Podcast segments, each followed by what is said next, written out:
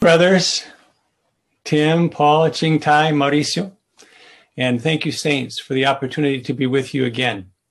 Uh, I very much look forward to these three uh, sessions we have today and, and tomorrow morning.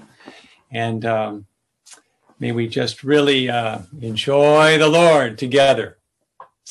Well, Saints, uh, uh, Tim read the um, subject to you, preparing for the Lord's imminent return by persevering unto unceasing prayer, as seen in the books of Colossians and Philippians, and in the reality that is in Jesus. So perhaps, Saints, as you um, read this title, you'll recognize some elements of it. It is actually an overlay of the Lord speaking from the beginning of the pandemic time until now. I think we all realize and sense that this time is a special one, that the Lord is very much with the entire scene in the universe, on the earth, and particularly in the Lord's recovery, and that the pandemic and all of its sufferings and difficulties and challenges are all part of an ultimate preparation of us to meet the Lord in his return. And so to try to um, uh, focus our sense regarding this, this uh, title takes and uh, puts together, places together some of the uh, particular emphases of the Lord speaking to us in the last little less than a year. So, what we hope to see this weekend is that God has a will that needs to be accomplished. And that will is absolutely in our experience of Christ. Related to this experience of Christ, we are at a special time, and as a result, there are signs that indicate that we are coming to the consummation of this age, telling us as his lovers in his recovery that we need to pay particular attention and be prepared. That this consummation involves a particular, a particular kind of incentive to us, a particular kind of intimate, whispered speaking to us. Can you, will you, desire you to meet me in my secret coming? This is a question before, before all of us. And so these speakings, as you know, were the speakings we had during the spring Itero of 2000, 2020 and um, the Memorial Day conference as well. Then, related to the Lord's coming, we also had speakings that um, represent the crystallization study of Jeremiah and then we come, then we come to uh, the fall Itero, more on his parousia, his secret appearing, and then we come to the um, more recent speaking in the Thanksgiving conference on Colossians. And how the indescribably rich experience of Christ offered and presented in the book of Colossians is, what can be, and is displaced in our experience by the invisible, insidious effect of national, ethnic, institutional, personal, and church life culture. And when we see this, we um, should have a response. That's not okay. I don't agree with that. I don't agree with that. So we're ready to stand up and face this and say, no, no. And so our, our doing so represents the speaking in the uh, crystallization study of Job Proverbs and Ecclesiastes, where we saw what apparently would look like an ideal kind of human living actually is kind of a black background for what needs to appear at the end of the age. So our brother said, in the, don't misunderstand, black background of our typically practiced church life, there needs to be a new resurgence of a desire to experience Christ absolutely and more than ever before. And so this brings us to the present time. And through this entire time, there's been the emphasis on persevering in prayer. So we have we have the websites unceasingly pray, we have the website beseeching.org, we have the urging to persevere in prayer. And so our three messages will focus on how persevering in prayer, this phrase mirrored in 1 Thessalonians 5:17, one of the shortest but most imperative verses in the Bible. Unceasingly pray. How these these admonitions, these these these two verses have puzzled, have called, have provoked the Lord's seekers through the ages. But how now in the Lord's recovery, the Lord would take these imperative statements and make them a vision, a compelling vision that would govern and direct our living and fulfill each one of these components of the Lord speaking in this last one year to make us readied to merit the ultimate prize, the ultimate reward, meeting the Lord in his secret appearing for the consummation of the age. So this is this is the sense, and and um, uh, to prepare a little bit, just your feeling um, regarding uh, what we mean when we say unceasing prayer. As I mentioned, if you look back in the traditional classical writings, you'll find that the, the, the theologians through the centuries have commented on what it means to unceasingly pray and have pictured such things as as uh, um, uh, a monk-like existence where one does nothing but uh, kneel and pray. Um, to persons who've just kind of scratched their head and said, "How does that work in a in a busy human life filled with responsibilities, challenges, and difficulties?" Well, I'd like to read for you just a couple of uh, quotations from um, two books in the ministry. First, uh, the book Perfecting Training, and then the book uh, Life Messages to give a context and a sense for what we're talking about when we talk about persevering prayer. So, um,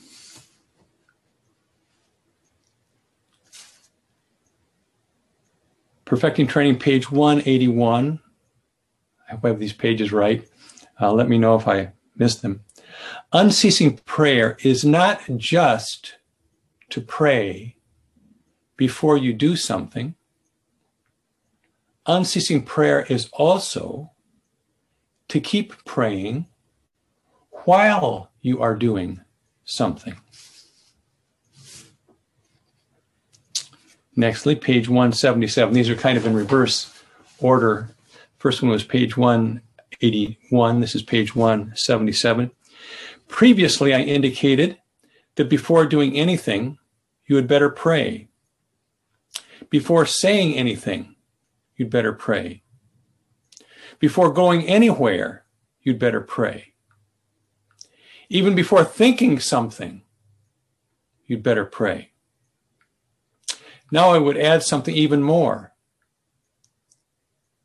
Even before you love, you have to pray. Before you weep, you have to pray. Before you lose your temper, you need to first pray. Before you criticize, you need to pray. Nextly, page 171. If you do not pray, if you don't pray today, you cannot pray tomorrow. If you don't pray in the morning, you cannot pray at noontime or in the evening. One time of prayer strengthens you to pray two more times. Two times of prayer strengthen you to pray four times. The more you pray, the more you will have to pray. The more you pray, the more you will like to pray. And the more you pray, the more you will be able to pray. If you don't pray, you just don't like to pray. But if you pray, your appetite for prayer will be increased. Don't stop your prayer. Now to life messages. Volume 1, page 113. No, sorry, volume 2, I'll skip that one. Volume 2, page 78. Unceasing prayer is the only way for us to be preserved in Christ. Without praying, we are outside of Christ. With prayer, we are in Him. Now, elaborating on that word, we are in Him. Life Messages, Volume 2, page 206. This spirit of prayer must be the realm in which we live. Bring this atmosphere into your daily life. Pray without ceasing. This does not mean to keep praying for all different matters all the time. To pray without ceasing means to breathe in the Lord and enjoy Him constantly. Oh Lord, oh Lord. It means to stay in the realm of the Spirit where the Lord is with you and you are with Him. So Dear brothers and sisters, actually, there are dozens of quotes along this line. These are representative quotes from these two books, in which our brother, in a very practical way, points out to us, as we will see during these three messages, that for us to have an expanding experience of Christ, for us to live Him, and for us to be ready to welcome Him in His return, we need to we need to lay hold of this, pursue this, apply this, practice this. Otherwise, so much of what we see, so much of what we treasure, so much of what we've given our lives for remains theoretical and relatively inoperative in our experience. And so, Saints, um, this matter of persevering prayer will apply in this first session to the Thanksgiving conference, in which we saw that the enemy of our experience of Christ is our lurking, subtle, satanically um, encouraged and applied culture. Now, in, in um, including that word satanically applied. I don't, I don't mean that culture is negative or bad and that we simply try to be cultureless. As you remember from the conference, we cannot and do not do that. But if various things absorb us and absorb, please key in on this word, absorb our consciousness, days, months can go by without much substantial advance in our experience of Christ. So we saw that we have to we have to deplay, displace. We have to efface. We have to replace our culture with experience, living experience of touching, laying hold of the Lord again, to whom we have given our lives in the Lord's recovery from the day of our regeneration. And we saw in the conference that to do this, do this, we need to be renewed in the spirit of our mind. We need to let the peace of Christ arbitrate in our hearts. These two key matters from these key chapters on the one new man, Ephesians chapter 4 and Colossians chapter 3, are, are practical points. But the question remains how do you get renewed in the spirit of your mind to put on the one new man? How do you let the peace of Christ arbitrate in your heart for the oneness of the one new man and for the fulfillment of Colossians chapter 3? Saints, here's the answer. We put into vivid practicality the admonition that we have toward the end of the book that we persevere in prayer, make this living, make this all applicable. Pursue this in our experience. And we'll find that the experiences in the book of Colossians become ours. So let's proceed through this first outline.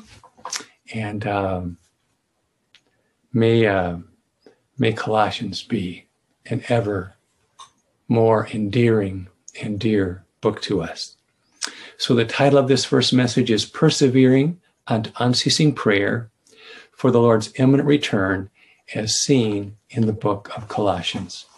Now, the subsequent points are familiar to you, but the, the way in which they're put together, I hope will help us to see that, that the Lord is waiting for us through prayer to set aside our own culture, even if it's the church life culture, set aside our own culture and have it replaced with an expanding experience of Christ Himself.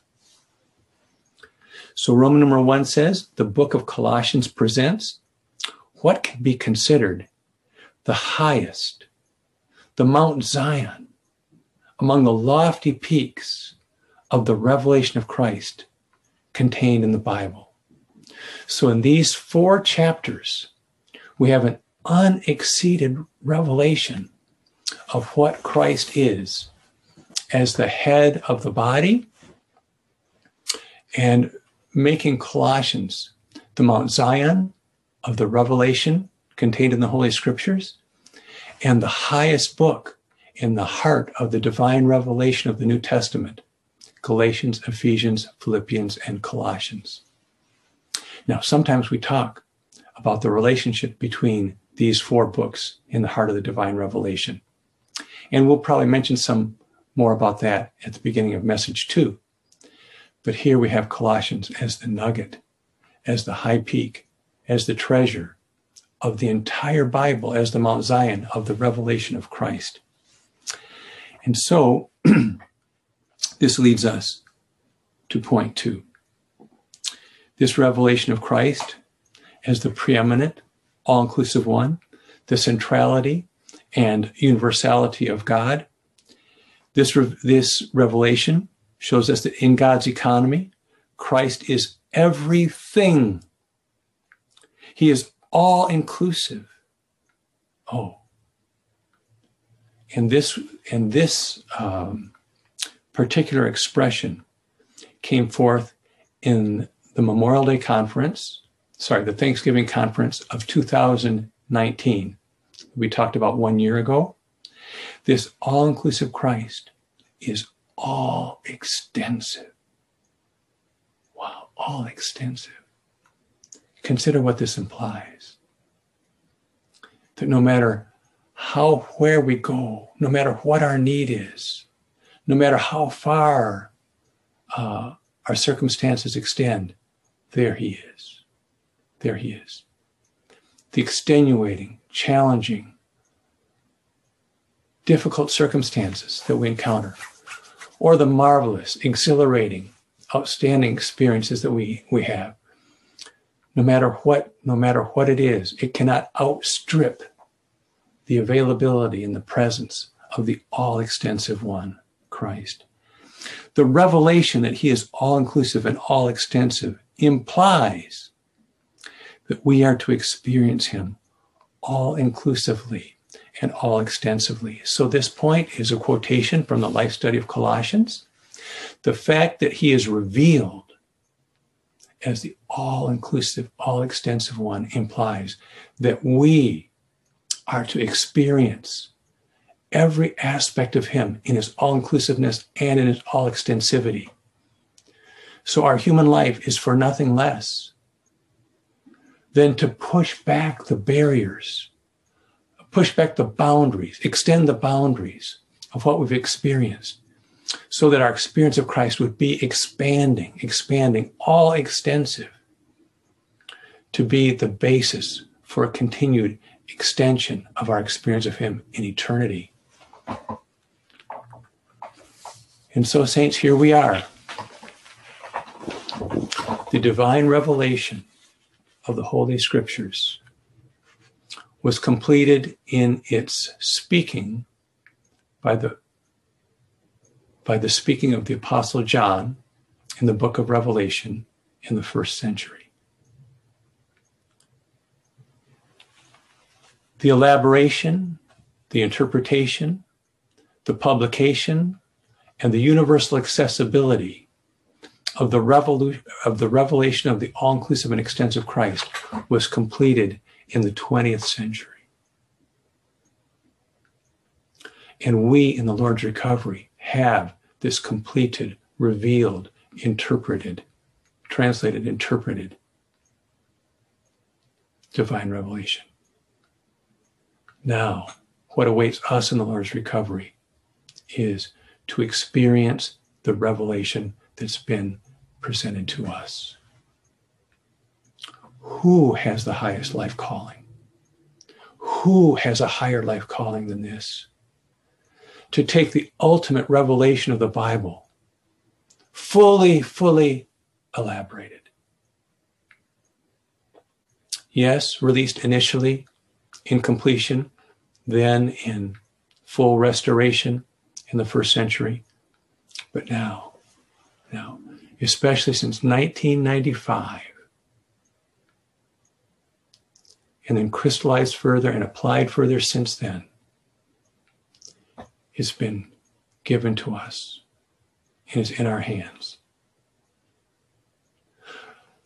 But the fact that we've been entrusted with this revelation implies that we are to experience it all inclusively and all extensively who on the earth has such a life calling? Only we in the Lord's recovery.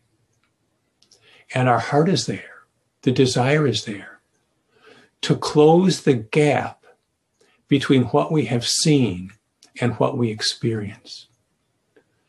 But we need practical help. So here it comes the practical help. The 2020 pandemic.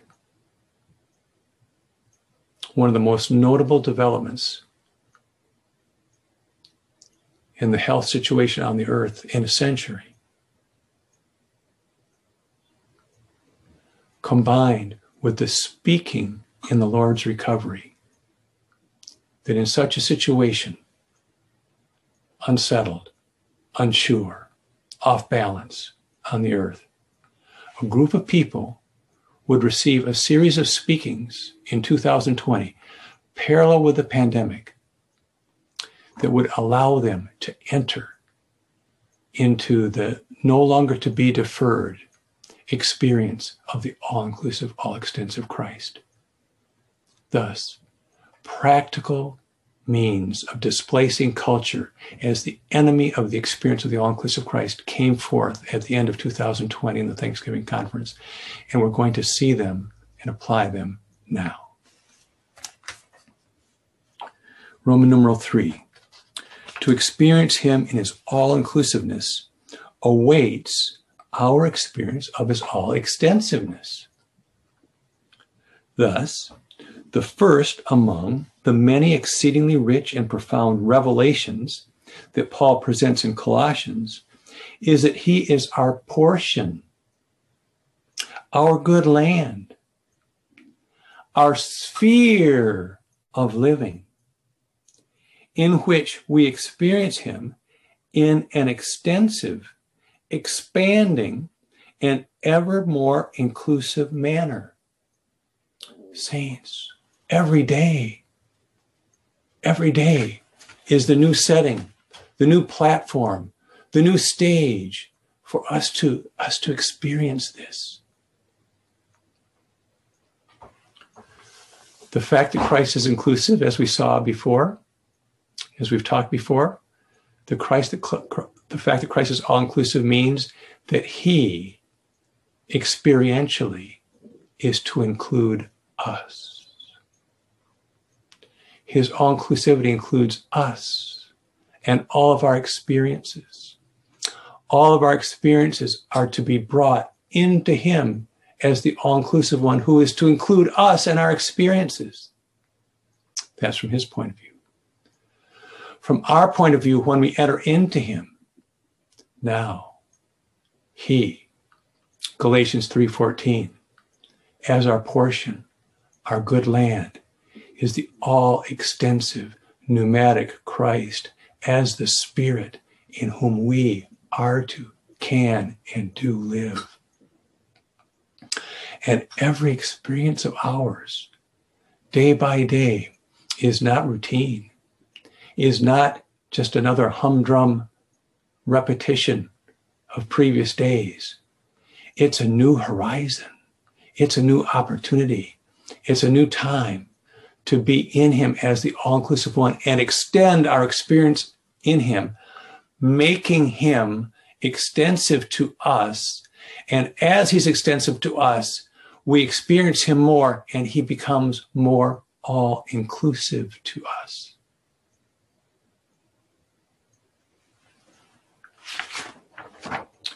Roman numeral four. The culminating revelation of Christ in his all inclusiveness and all extensiveness in Colossians is that of the one new man, in whom he, as the portion and good land of his lovers, has now become everything to them. At this point, they spontaneously are his prepared bride, readied for the inception of his parousia, the secret aspect of his coming. Here we are, saints. This Roman numeral describes our present experience and our present opportunity.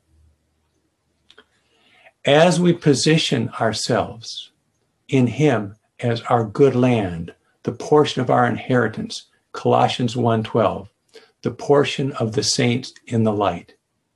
The portion there is the lot of the Old Testament inheritance of the saints, indicating Christ is our good land.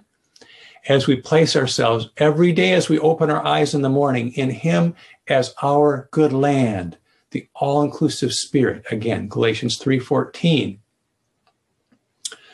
Then everything there forward in our experience of Him that day can involve Him as our reality. As He proves to us that He is the reality of everything in our present human experience. As He becomes the good land in which we rove, in which we pasture, in which we frolic, in which we endeavor, in which we pursue.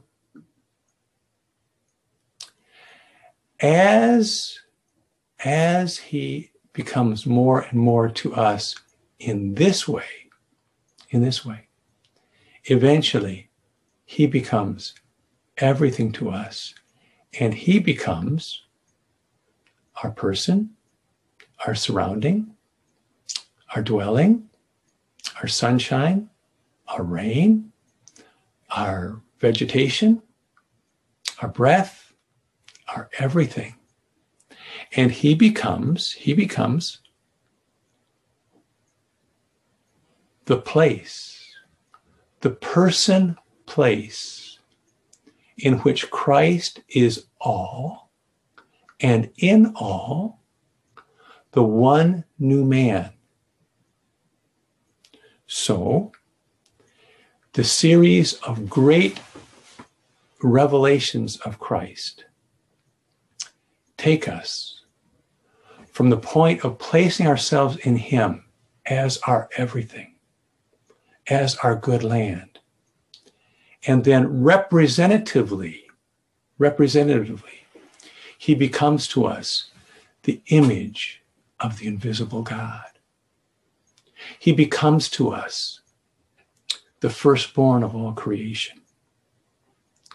He becomes to us the one who is the instrumentality of the universe, out from whom are all things, onto whom are all things, and in whom are all things. He becomes our universe, which he holds together. He becomes the firstborn from among the dead to us. He becomes the preeminent one. He becomes the one in whom all the fullness dwells. He becomes the mystery God's economy. The mystery of God. He becomes the reality of every positive thing and places us in Him as the head cares for us as members of His body. He becomes our life in a practical way. And now He's everything to us. Now He's everything to us. And when He's everything to us, He and we, we and He, are the one new man. And the one new man, as He turns, and with a ravished look, with a ravishing look, engages his slash her beloved one. He converts to be her bride, his bride. The one new man is the bride. And then, and then, the good land on earth, the good land on earth becomes the Mount Zion in the heaven of the heavens. And spontaneously, it's over. And she is face to face with him, experiencing, having experienced his secret coming, his parousia. This is the story of Colossians, the experience of the all extensive one,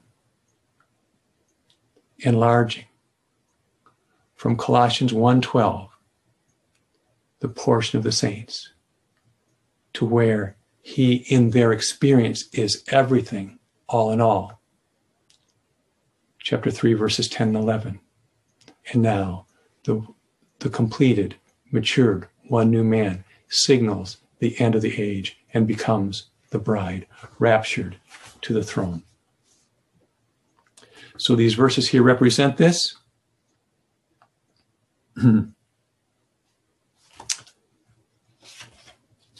now, I failed. Let me just uh, make a retrospective statement. Back on Roman numeral 2, where I pointed out that in Colossians, he is everything to us, and we are to experience him extensively. The illustrative verse here is a verse, is the governing verse on the experience of the divine romance. 1 Corinthians 2 9.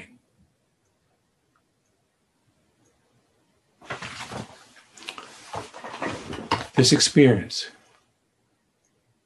what eye has not seen, ear has not heard, and has not come up in the hearts of men, has been prepared as a relationship experience for those who love him.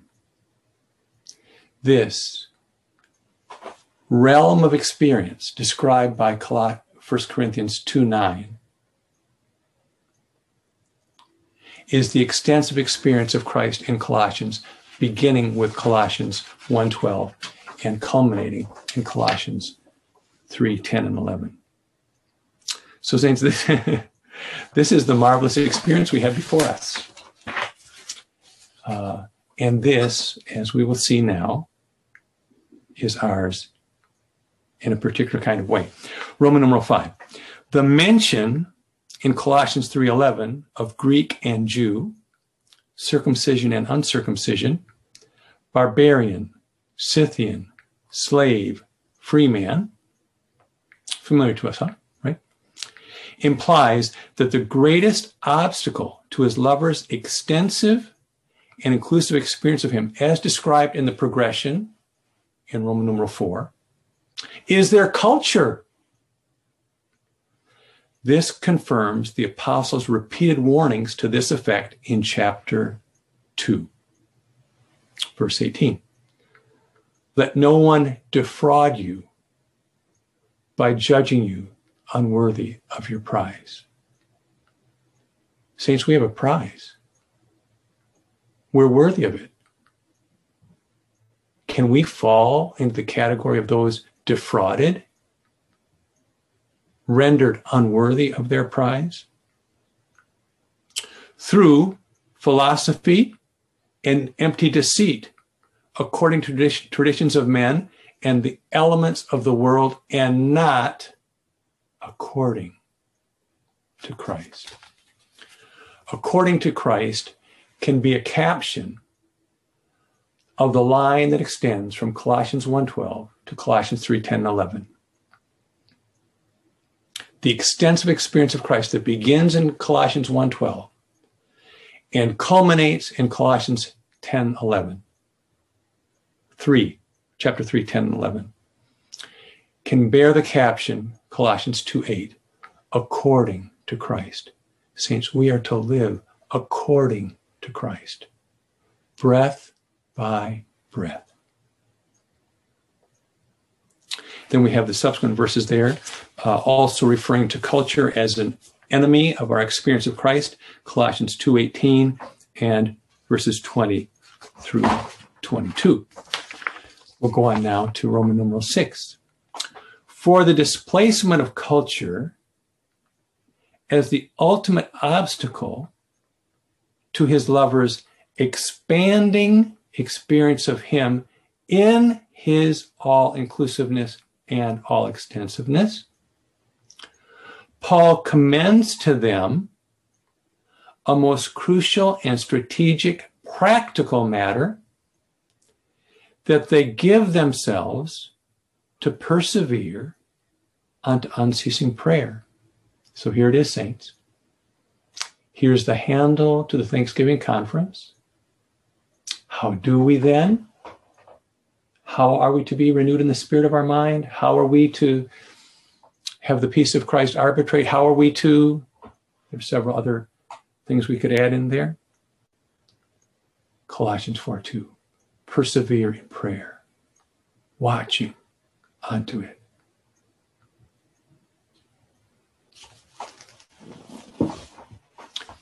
Is this feasible?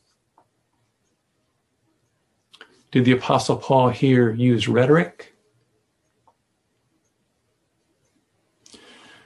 Brother Lee said,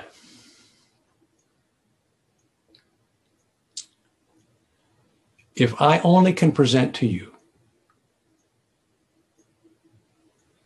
the indescribable, highest revelation in the Bible. And I cannot commend to you, I cannot present myself to you as one who experienced what I have shown you, then I have defrauded you.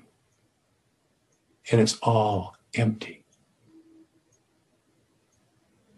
And so, Brother Lee, as personified, especially, in particularly, among many others, but particularly in these two references I mentioned to you, perfecting training and life messages, both given at critical junctures in the Lord's recovery.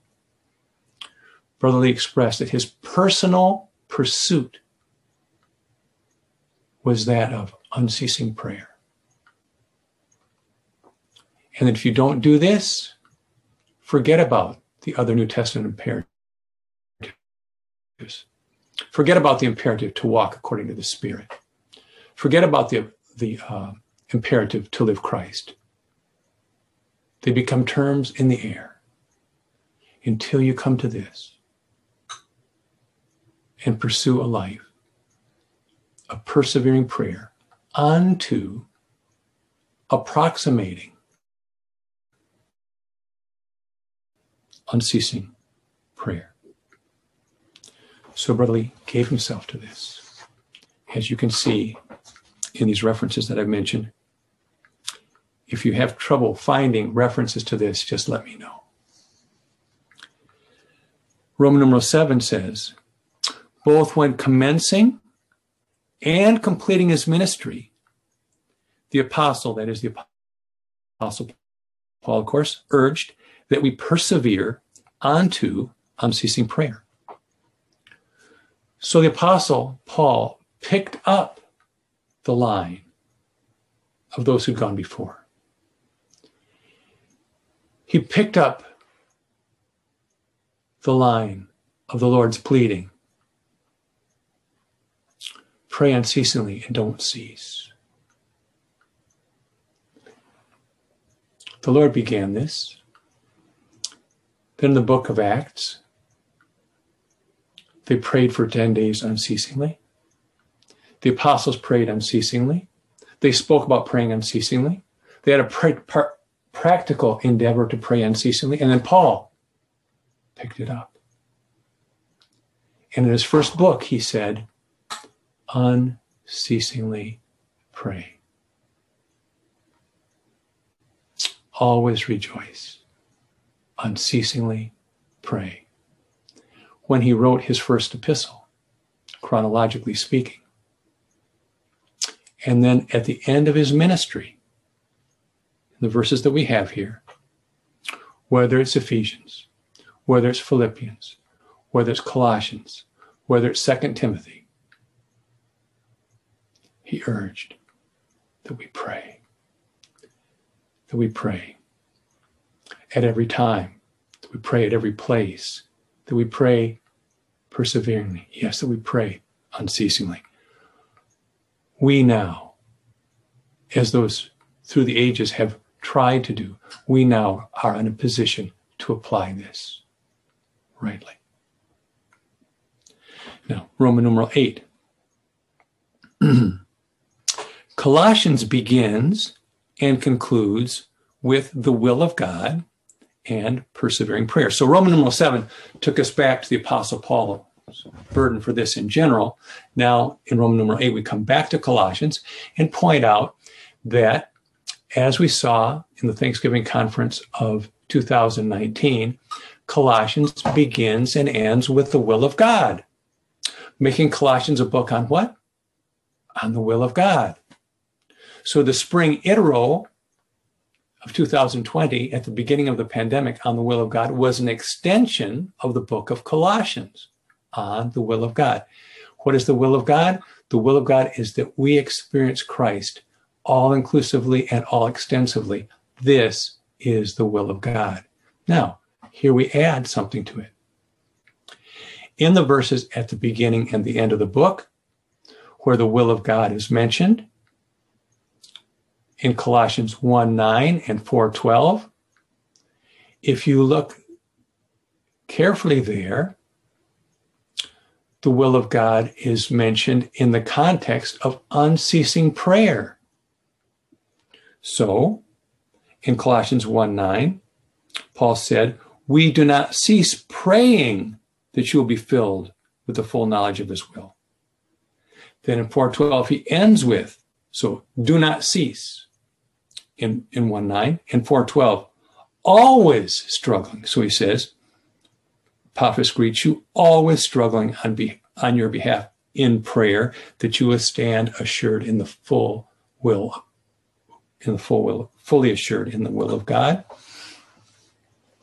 So Colossians is a book, number one, on the will of God, that we experience Christ all inclusively and all extensively. Number two, on the handle. Right there, in the same phrase, it, you, Paul says, uh, combines unceasing prayer with the will of God, indicating that Colossians is a book not only on the will of God, but the will of God accessed, entered, applied through unceasing prayer. So, subpoint A says, the will of God for us, that is, the experience of Christ in his all inclusiveness and his all extensiveness, is to be ours through the experience of persevering, even unceasing prayer. This, this is um, a quote from Perfecting Training, page 172, and Life Study of Colossians, page 280. Hmm. Paul further says, or Brother Lee says, sorry, it is not adequate merely to have the extensive and all inclusive revelation of Christ. After receiving such a revelation of Christ, you have to pray and you have to persevere in prayer. Do not be distracted or held back or hindered by anything. You have to be persevering. So Paul says, persevere in prayer. Then enlarging on this further, also from perfecting training point B, the fullness, the precision of our realization of the will of God is proportionate to the degree to which we, through unceasing prayer, have effaced the self with its culture. So, an ongoing urging of believers is Lord, how do I know your will? What is your will for this? What is your will for that? And we realize that when we speak of his will, we're talking about his grand will, and then that will apply to our particular matters in our daily living. How do we arrive at his will in that kind of application? It's only through our contact with him, our engagement with him, our absorbing with, into Him through our prayer, which is not ceremonial, but is, is a breathing. And then the, the more we are able to accomplish this, the clearer we are about everything and anything. Things that formerly seemed important to us, we realize now mean nothing and are unimportant and things that we neglected before, we realize, oh, this is worthy. This is through prayer. Colossians is a book on the will of God and persevering in prayer. Two, efface and displace our culture. Roman numeral 9.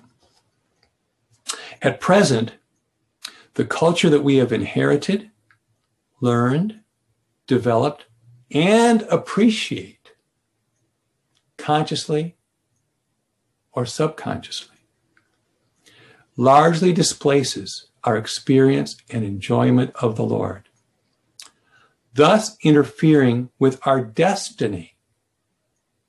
What destiny? Our destiny, that is, that we would experience Him all inclusively and all extensively. Can we experience Him all inclusively and all extensively? Would we agree that this is our destiny and, and what's going to fill eternity? I don't believe there's any, any debate here. Surely this is. Can we experience this now? Why not? Why not? There's simply a replacement and a displacement by culture. That culture is readily effaced that culture and its underpinnings in our flesh, our fallen self, doesn't have to take decades to, to be touched. It may, but it doesn't have to. It can be effaced and is effaced when we have a substantial interval of genuine prayer. We contact Him, we join to Him, we absorb with Him, we're merged with Him, we, we inhere with Him. We realize what's important. We realize priorities. We realize this is right. This is what I'm to do. I need to stay here. I need to enjoy. I need to stand. Stand here. Perhaps if the Lord were here, or maybe one day we're conversing with Him about our daily experiences in this time of our life, and we say, But Lord, I really couldn't experience you in all these things of child raising, all these things of my vocation, all these things of, of uh, uh, sorting out family relationships. Maybe he would say, You couldn't? Why not? Why not? Did you think you had to have gray hair or no hair? Be a octogenarian, um, 80, 90, 100 year old to be able to do that? The time to do that was when you were young, strong, ready. That was the time to do that. You just need to, you needed to hold, bind, grasp.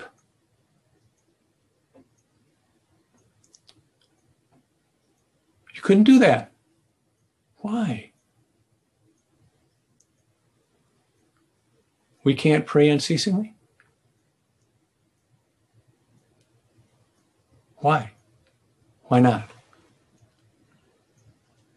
Okay, let's see a little bit more about this. 10. To be prepared for his secret appearing, this situation must be remedied, must be reversed. That is, that our culture displaces the all inclusive, all extensive experience of Christ.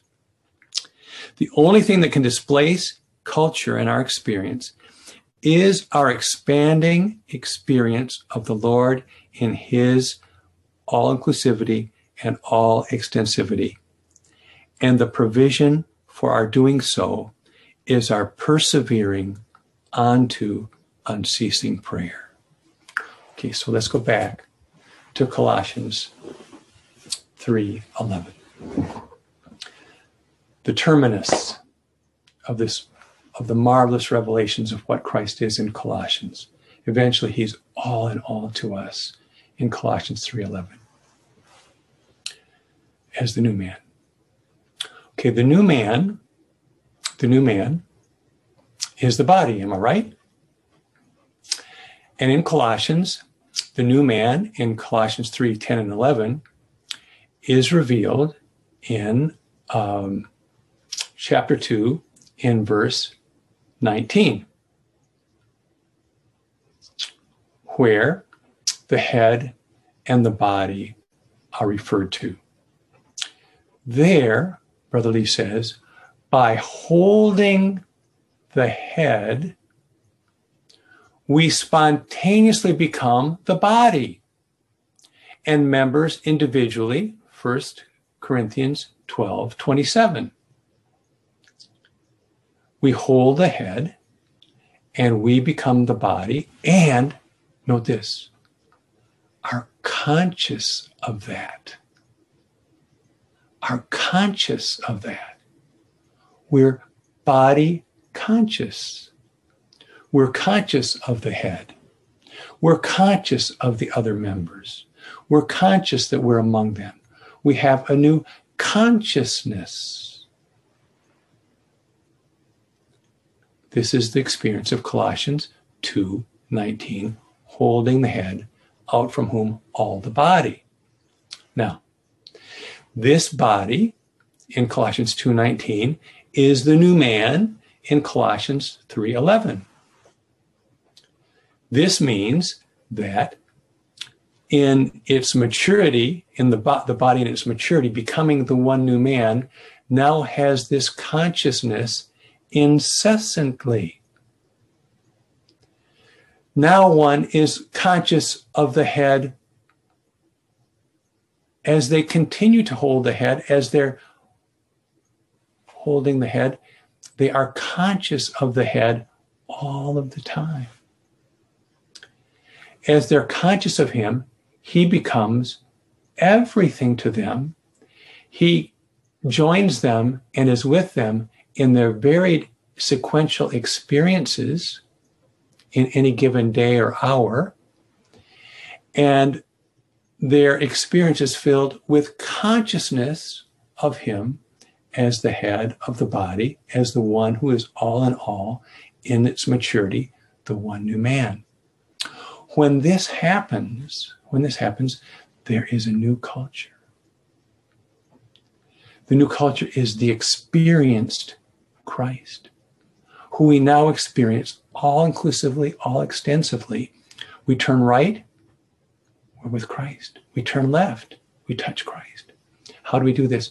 We do this by contacting Him through persevering prayer. So, persevering prayer brings us into the consciousness of Him that allows us to be the one new man who is the bride and ready for rapture.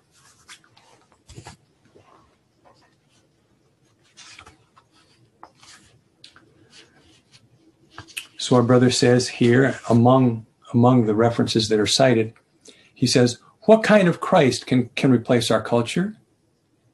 The Christ who replaces our culture is the extensive Christ, not the limited one formerly known."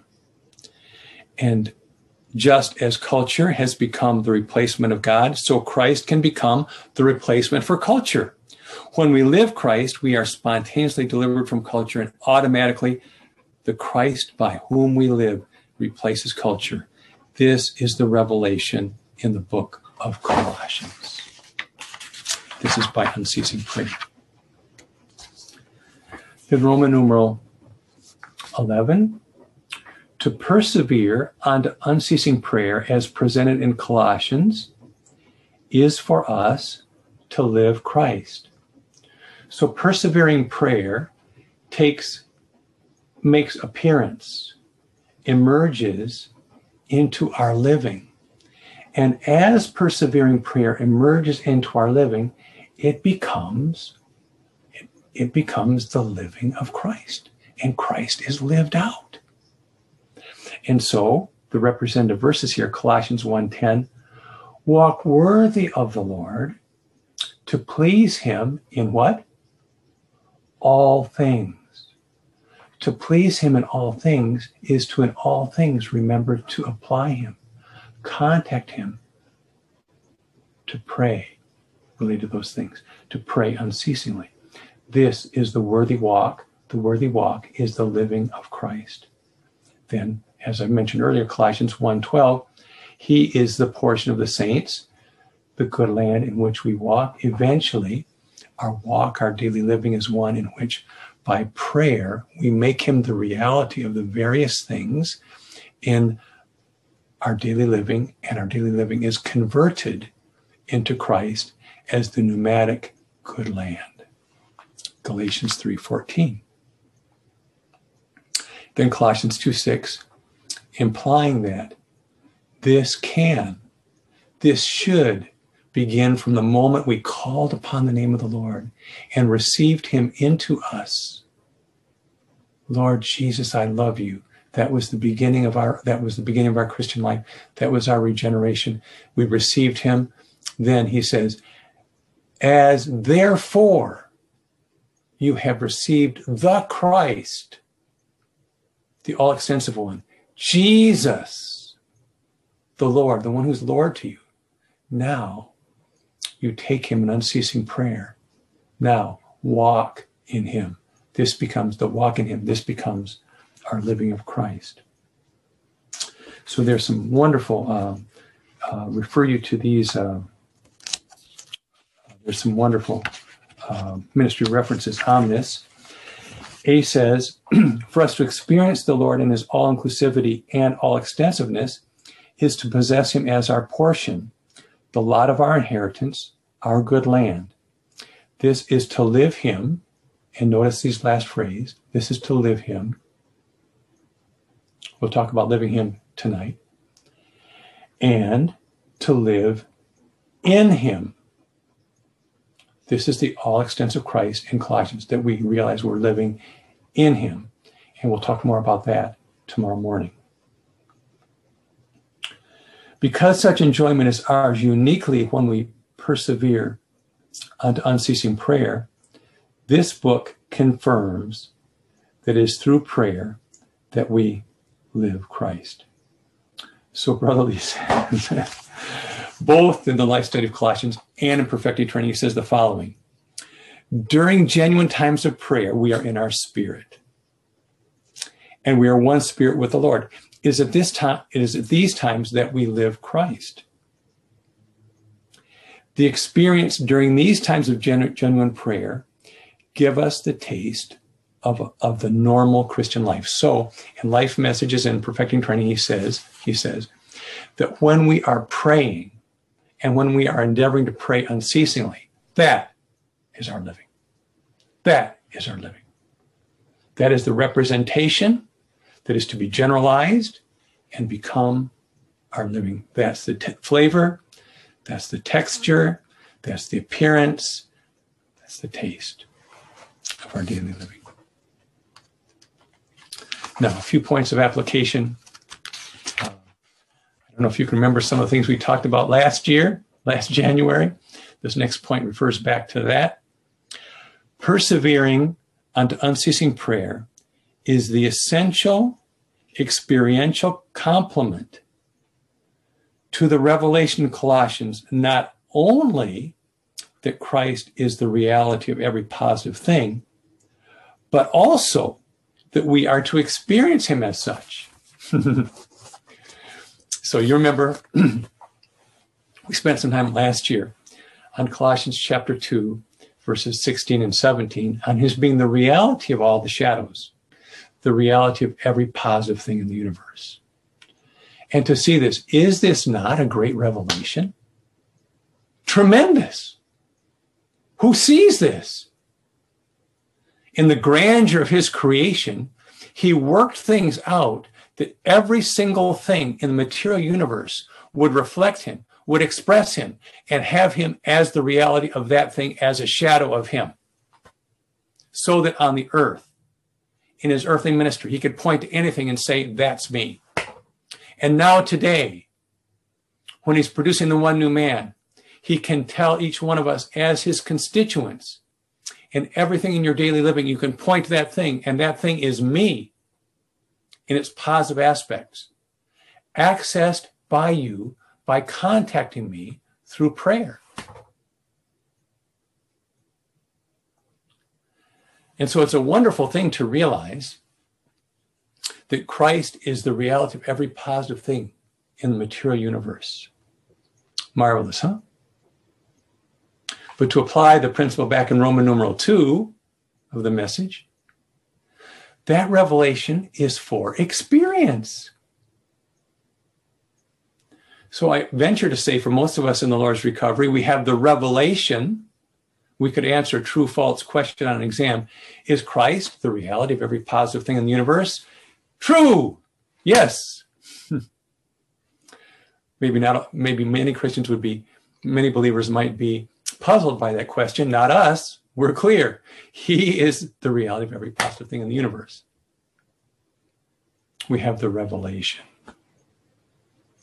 But how many of us, and let me ask you, have you, have you had a dedicated, sustained, purposeful endeavor with your love for the Lord in view? that you would augment, enlarge, and extend your experience of Him by practicing this revelation and experiencing Him as the reality of every positive thing in your surrounds in your uh, daily experience.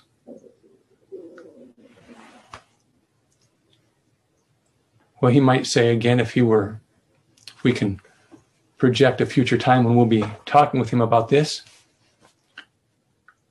we might say, Lord, I just couldn't, it was beyond me, I couldn't do it.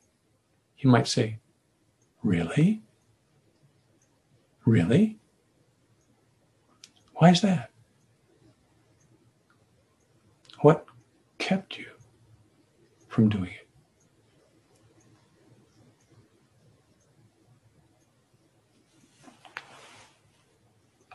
He might say, I wanted you to have what I will now call, because I wanted you to have an encompassing consciousness of me.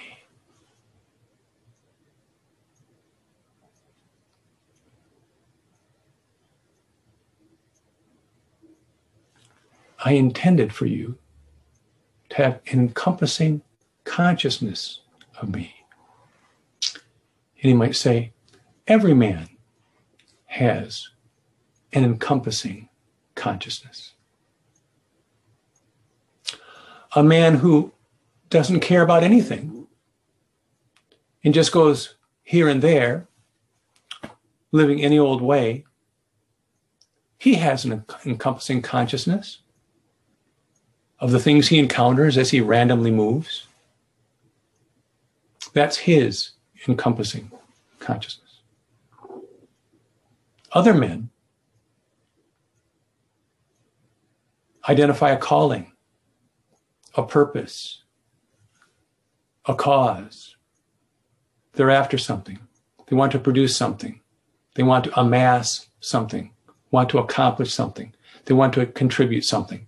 So they develop an encompassing consciousness around that goal of theirs. And it occupies them as their culture all of their days. In contrast to these scenarios, he might say, I wanted you to have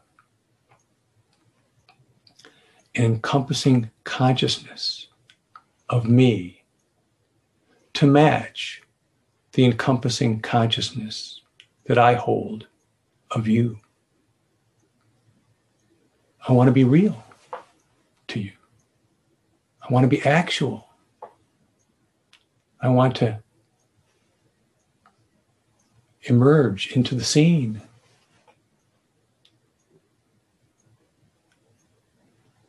Why couldn't you bring me in? I was the reality of all those things around you, things you were doing. Couldn't you have linked me to those things? Contacted me regarding those things? Touched me as the reality of those things? And brought me into and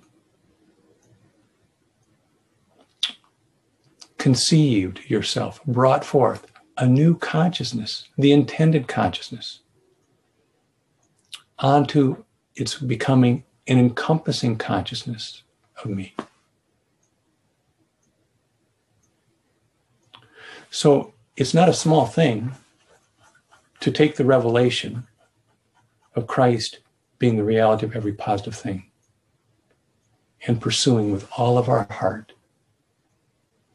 the experience of it, the application of it. And the application of it has a complement, and that is that when we pray unceasingly and just live unceasing prayer, we touch him as the reality of every positive thing and make him that reality to us.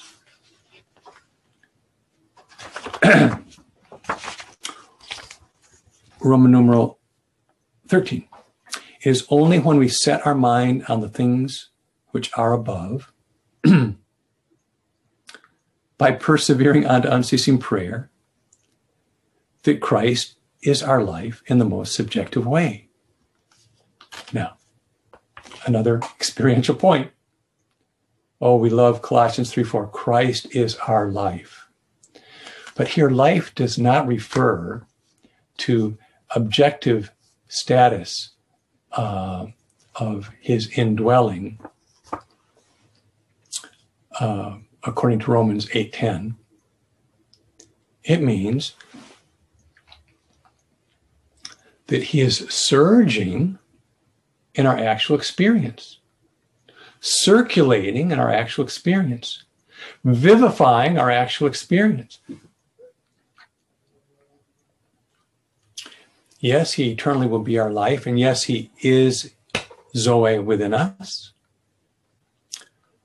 But it's when, according to Brother Lee, we take him as the reality of every positive things, and here I'll link on that we take him as the reality of every positive thing through prayer, that we actually do set our mind on the things which are above, that we actually do have him as our surging life. We actually are taken out of mean, routine, and tasteless existence.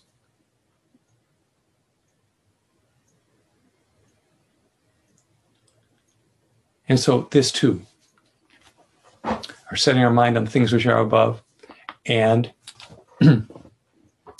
um, having Him as our life, our through unceasing prayer. And yes, and yes, um, this again links to the rapture, links to His coming. When Christ, our life, is manifested,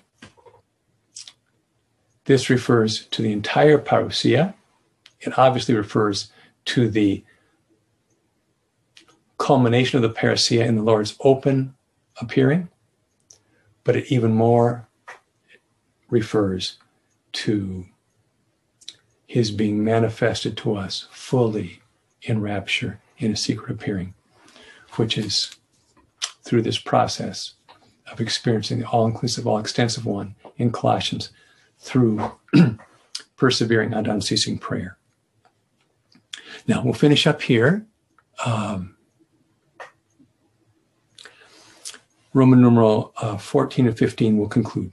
14, if it is as we persevere on to unceasing prayer that we as constituents of the one new man partake of his inward parts and live in the sensation of his present parousia, doing everything in his name, his person, so Colossians 3, uh, Colossians 1 12 plus Colossians 3 10 and 11 equal Colossians 3 17, where we do everything in the name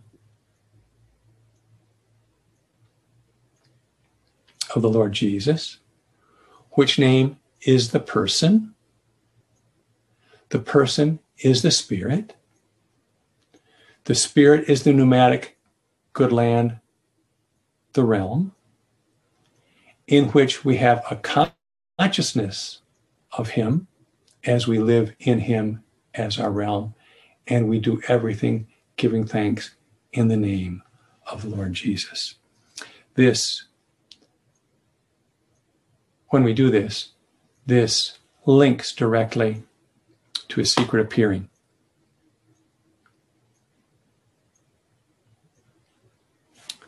We see the matter of encompassing consciousness here. Roman numeral 15, it is by persevering unto unceasing prayer that we fulfill the will of God as revealed in Colossians. So here, I've already mentioned the will of God at the bookends of Colossians, Colossians 1 9 and 4 12 mention the will of God. But notice also that unceasing prayer is directly linked to the will of God in 1 Thessalonians 5 17 and 18. Pray unceasingly, in everything give thanks, for this is the will of God. What is the will of God? The will of God is that we pray unceasingly, and through this will, we have the key to the effacement of culture through the experience of the all extensive, all inclusive Christ revealed in Colossians.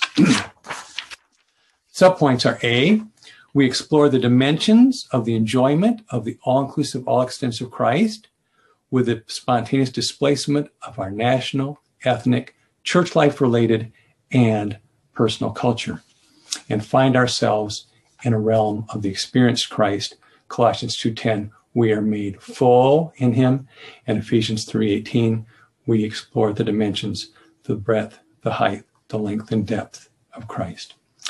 Point B says, we are ushered into the inception of the Lord's ultimate parousia. Now, why do I say ultimate parousia? Because when we pray unceasingly, we have his present presence. We have his continuous parousia. And that continuous parousia, that present presence, links and qualifies and merits his capital P parousia, his parousia that is triggered by a group of people who will pray unceasingly for the all inclusive, all extensive experience of Christ, merit his secret appearing, be raptured to the throne, and trigger the events of the Great Tribulation and define the timing of the consummation of the age. Of course, this is a wonderful subject, a lot more to say about this. So B says, we are ushered into the inception of the Lord's ultimate parousia, the secret aspect of his coming for his ultimate satisfaction and for the fulfillment of our destiny, the all inclusive, all extensive Christ as our bridegroom. So here, the wonderful verses Luke 21 to 36, a verse on unceasing prayer. These are the Lord's words. These are the Lord's words. This is where we get beseeching.com. But be watchful How often? At every time. Beseeching. Beseeching that you would prevail to escape all these things that are about to happen and stand before the Son of Man. Well, we'll end the conference on this note also, but um, um, this, this indicates to us that the unceasing prayer is linked directly with the ultimate experience of Christ that merits the um, qualification for the Lord's secret appearing and the rapture to the throne, the rapture of the overcomers, which triggers the last three and a half years, the consummation of the age. Well, um,